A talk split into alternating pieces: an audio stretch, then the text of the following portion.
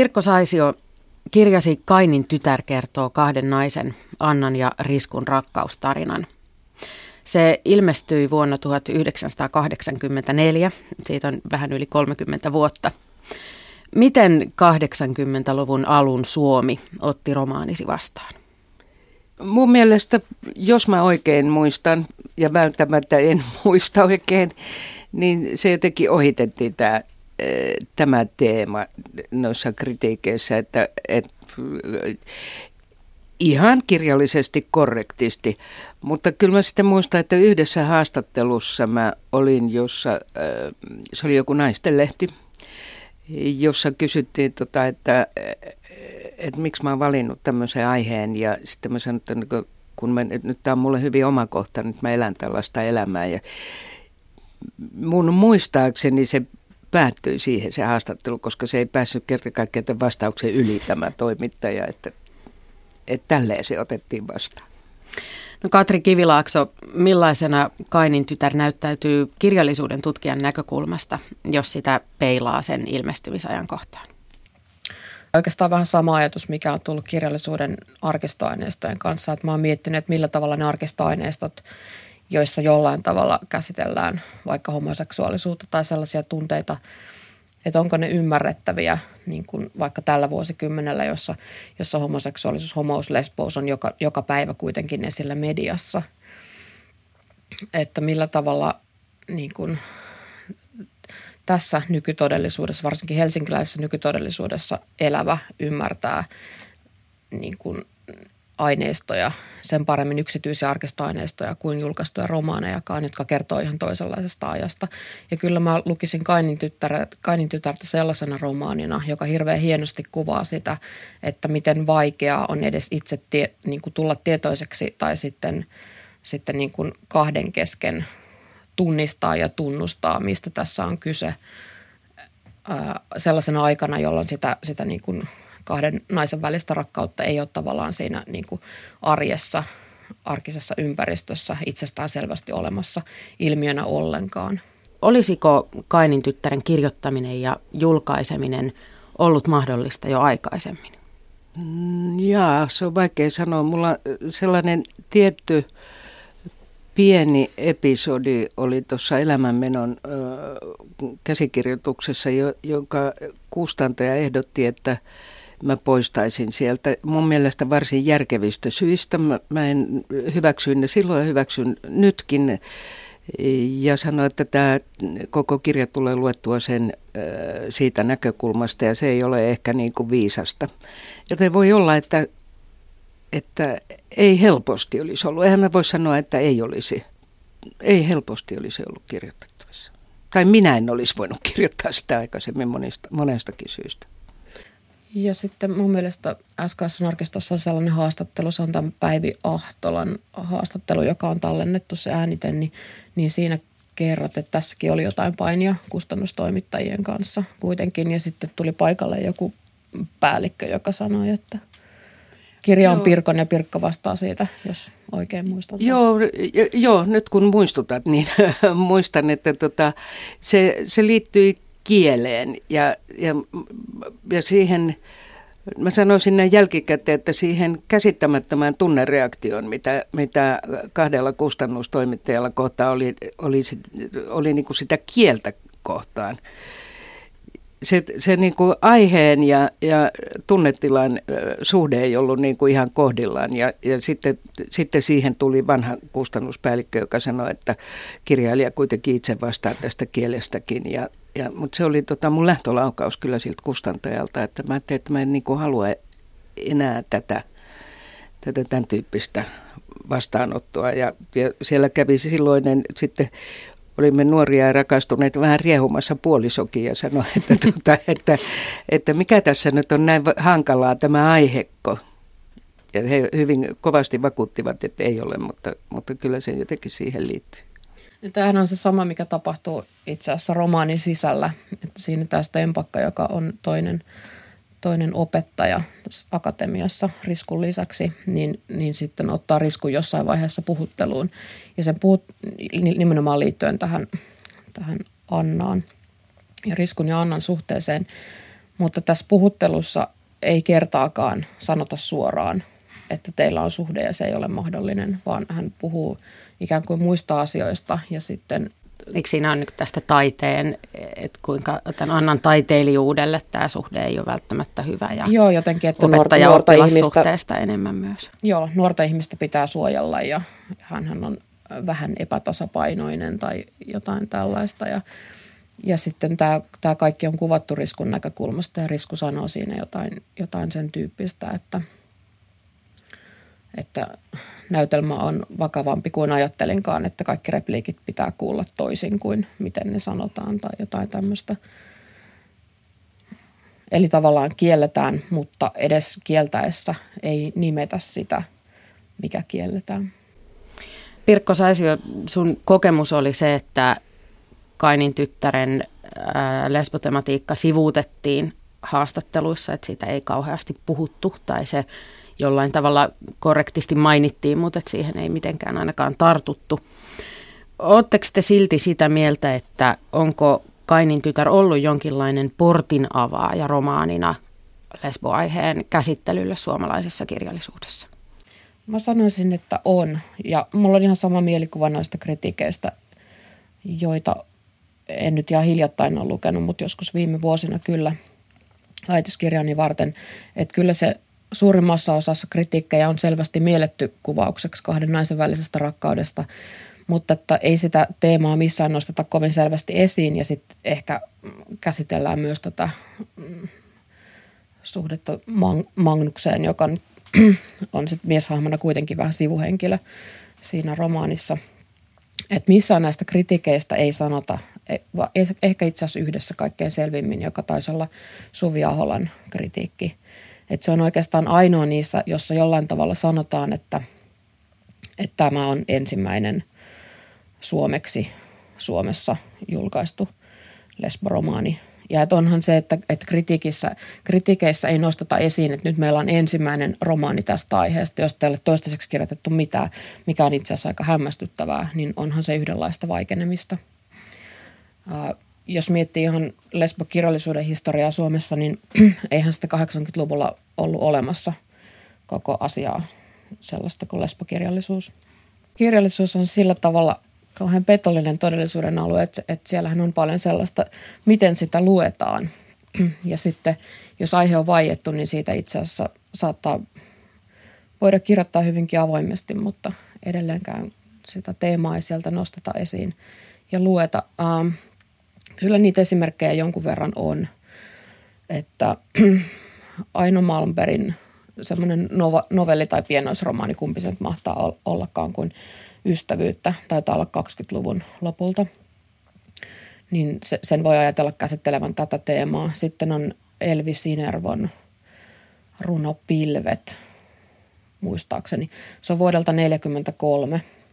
Ja sitten Helvi Hämäläisen runokokoelmassa vuonna 1947 ilmestynyt Voikukka-pyhimykset selvästi viitataan tähän Sinervon runoon – Helvi Hämäläinen on sillä tavalla kiinnostava kirjailija, että hänen romaaninsa Kaunis sieluhan olisi ollut ensimmäinen suomalainen lesboromaani, jos se olisi aikanaan ilmestynyt. Hän on kirjoittanut sen ja tarjonnut sitä kustantajille 1928 tai 29, en muista tarkasti.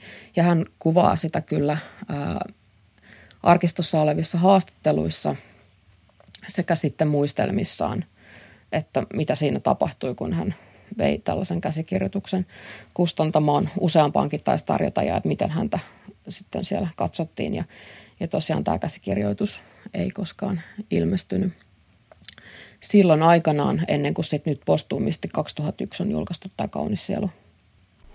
No, mitä Pirkko saisi jo itse ajattelet siitä, että oliko Kainin tytär sinulle jonkinlainen avaus siihen, että sen jälkeen olisi tästä aiheesta mahdollisempi kirjoittaa? Oli joo, ja, ja se tuli näin henkilökohtaisesti, paitsi että aika oli ehkä vähän kypsempi kuin, ja ehdottomasti kypsempi kuin 70-luvulla. Niin tota, mahdolliseksi kirjoittaa sillä tavalla, että mun äiti oli kuollut jo, juuri silloin, joka niin kuin näkyy siinä romaanissa sen romaanin äidin poissaolona, sen riskun äidin poissaolona niin, että se on lähtenyt ja vaikka sen kauemmas kuin Ruotsiin, mutta se on ehdottomasti poissa. Niin se, se oli henkilökohtaisesti sellainen, että, en olisi äitini eläessä voinut kirjoittaa. Sitä aika oli sellainen. Miten muuten koet, että Kainin tyttärellä oli vaikutusta omaan kirjailijan uraasi?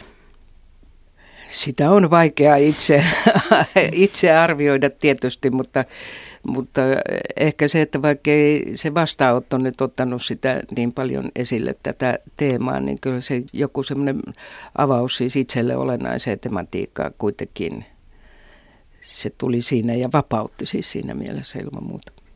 Ja sitten ihan kielellisesti Kainin tytär oli sulle varmaan jonkinlainen irtiotto vielä vahvemmin realismista esikoiskirjastasi. Että kyllähän siinä välissä on ollut muutakin, joka on johtanut siihen suuntaan, mutta onko mä oikeassa, että kielellisesti Kainin tytär on ollut sit selkeästi tämmöinen lyyrisempään suuntaan menevä?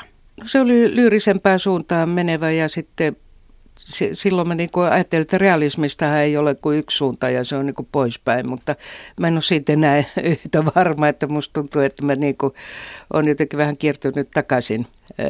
Aina, ainakin se, se on niin kuin sillä tavalla hiottua ja pakattua se kieli ja, ja nyt taas tuntuu, että, että mä, niin kuin viime vuosina on niin tiukasta ja e, hiotusta siis sellaisesta kielestä niin kävely poispäin taas reippaan askeli, että se on vähän niin kuin, että never say never. Aina löydät itsestä toisesta paikasta. Ja mulla on kyllä ollut niin semmoinen pyrkimyskin, se oli Kainin tyttärissä, se oli jo kadonneen sauringossa, että aina kun on tullut määritellyksi jonnekin paikkaan, niin äkkiä pois sieltä ja pitää niin kuin sillä tavalla itsensä elossa. Tässä äh, niin ikään äänitetyssä ja tallennetussa naiskirjallisuustutkimuskohteeksi seminaarissa, joka on järjestetty kevät-talvella 1985, eli, eli seuraavana vuonna Kainin tyttären ilmestymisen jälkeen, niin, niin otat Kainin tyttären esiin siinä mielessä, että kun pohditaan tätä kysymystä naiskirjailijuudesta, niin mietit, että, että tekikö vasta Kainin tytär sinusta sitten naiskirjailijan. Lesbokirjailijahan se ei voinut tehdä, koska lesbokirjallisuutta ei ollut ei, olemassa ei. myöskään tässä seminaarin kontekstissa vielä. Ei takuulla ollut. No voiko ajatella sitten, että, että Kainin tytär oli jotain sellaista, joka pikkuhiljaa alkoi synnyttää käsitteen lesbokirjallisuus, tai onko sellaista Suomessa vieläkään? Onko meillä lesbokirjallisuutta? Tutkija vastaa nyt. En minä ainakaan tiedä tutkija ei ole koskaan tullut kysyneeksi tätä itseltään. Siis äh, kyllähän 2000-luvun kirjallisuudessa on selvästi ollut sellainen buumi, että, että erilaisia homohahmoja, niin miehiä kuin naisiakin, on ilmestynyt kirjallisuuteen ja myös sivuhenkilöiksi. Että ne ei, ei välttämättä, se ei ole homo- tai lesbokirjallisuutta tai queer-kirjallisuutta siinä mielessä, että tämä olisi se pääteema, mutta että ikään kuin, niin kuin tämmöinen poikkeava seksuaalisuus ja sukupuolisuus on kirjoitettu kirjallisuuteen nyt 2000-luvulla, kun se on tullut mahdolliseksi. Tämä on varmaan ilmiö, joka, joka, jossa kirjallisuus heijastelee sitä muuttunutta todellisuutta ympärillä. Ja myös nimenomaan historiallisiin romaaneihin, että ikään kuin homohahmot on nyt 2000-luvulla kirjoitettu sinne suomalaiseen historiaan kirjallisuuden keinoin. No Kainin tyttären päähenkilöt Anna ja Risku tulevat erilaisista uskonnollisista taustoista. Anna on tiukasti luterilaisen pappisperheen tytär ja Risku puolestaan ortodoksi, jolla on venäläinen perhetausta. Mitä Katri Kivilaakso ja Pirkko Saisio tällainen asetelma tuo mukanaan tähän romaaniin?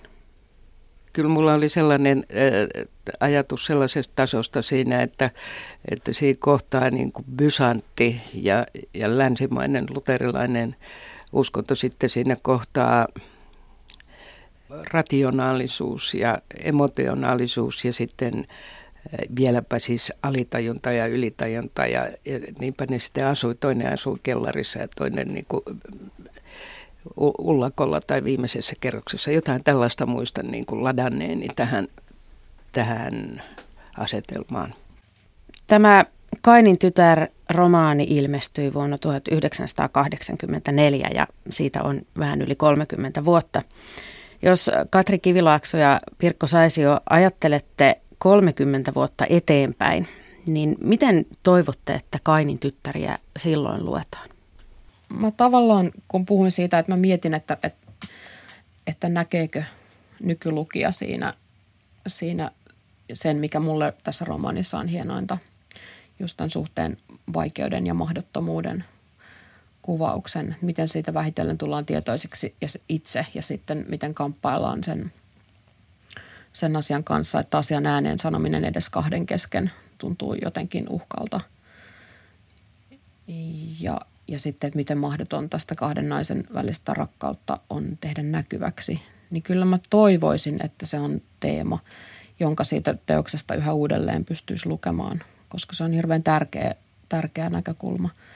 emme tiedä, tiedetä myöskään, että miten tässä todellisuudessa ympärillä asiat kehittyy, että lisääntyvätkö meidän kaikkien ihmisoikeudet ja vapaudet aina vain ja ovatko ne aina vain entistä itsestään selvemmät ja turvatummat vai, vai voiko kehitys kääntyä ihan päinvastaiseksi. Niin toivoisin, että tämä on semmoinen, semmoinen tota, näkökulma, josta sitä voisi lukea vielä 30 vuoden päästäkin ja sitten samalla tätä kautta myös ymmärtää, minkälaista oli elämä niinä vuosikymmeninä, jolloin, jolloin homoseksuaalisuus oli vielä Suomessakin rikos tai, tai vähintäänkin sairausluokituksessa.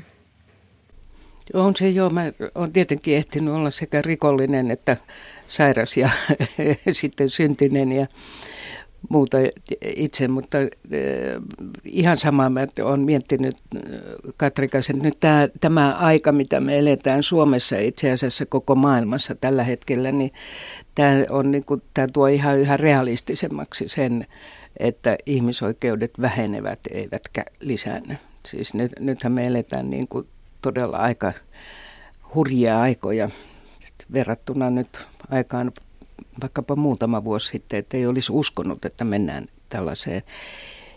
Todennäköisesti 30 vuoden kuluttua ainakin eh, jotkut ihmisryhmät voivat tuohon samaistua ja heidän, heidän olemisensa voi olla yhtä kiellettyä. Se on todennäköistä tai toivottavaa. Kiitoksia Pirkko Saisio ja Katri Kivilakso. Mä haluan kertoa vielä yhden anekdootin, älkää vielä. Ole hyvä. SKSn arkistossa järjestin Ylen toimittajalta Juha Virkkuselta jääneitä, jääneitä ääniteaineistoja ja siellä on yhdellä kasatilla, hän on tallentanut semmoista matkaa Aleksis Kiven maisemiin, jota, jota isännöi tässä Veijo Meri. Eli asetelma on se, että ollaan jossain bussissa, mä en tiedä ketä siellä on yleisönä, mutta Veijo Meri opastaa ja, ja Juha Virkkunen sitten tallentaa sen, mitä Veijo Meri puhuu. Ja tämä on siis vuodelta 1985, eli hyvin pian Kainin tyttären ilmestymisen jälkeen. Ja, ja siinä Veijo Meri sitten puhuu siitä, että miten Aleksis Kivi oli aikanaan hyvin niin kuin edistyksellinen kirjailija myös aiheidensa suhteen, että hän käsitteli jo omassa tuotannossaan sellaisia aiheita, joista Suomessa on vasta nyt alettu kirjoittaa, niin kuin naisten välinen rakkaus. Selvästi viittaa tähän, tähän Kainin tyttäreen. Ja sitten hän sanoo, että Kivellä on tämmöinen runoelma kuin Atalanta. Ja että lukeepa sitä nyt ihan miten vain, niin naisten välisestä rakkaudestahan siinä on kysymys. Että hän ei ole vaan välittänyt tätä oivallustaan kauheasti mainostaa sen takia, että jo tästä kiven mahdollisesta rakkaussuhteesta, ihan heterosuhteesta tähän Charlotte nyt Lönnblom, nimi puuttuu, niin että siitä on niin kuin noussut sellainen mekkala, että mitä sitten oikein seuraisikaan, jos hän sanoisi, että jo kiven tuotannossa on tämä teema. Mutta Atalanta löytyy verkosta, että sitä voi käydä sieltä lukemassa ja, ja tota, miettiä, että oliko Aleksis Kivi itse asiassa ensimmäinen suomalainen lesborunoilija. Joo, aivan mahtavaa. Täytyy mennä heti nettiin.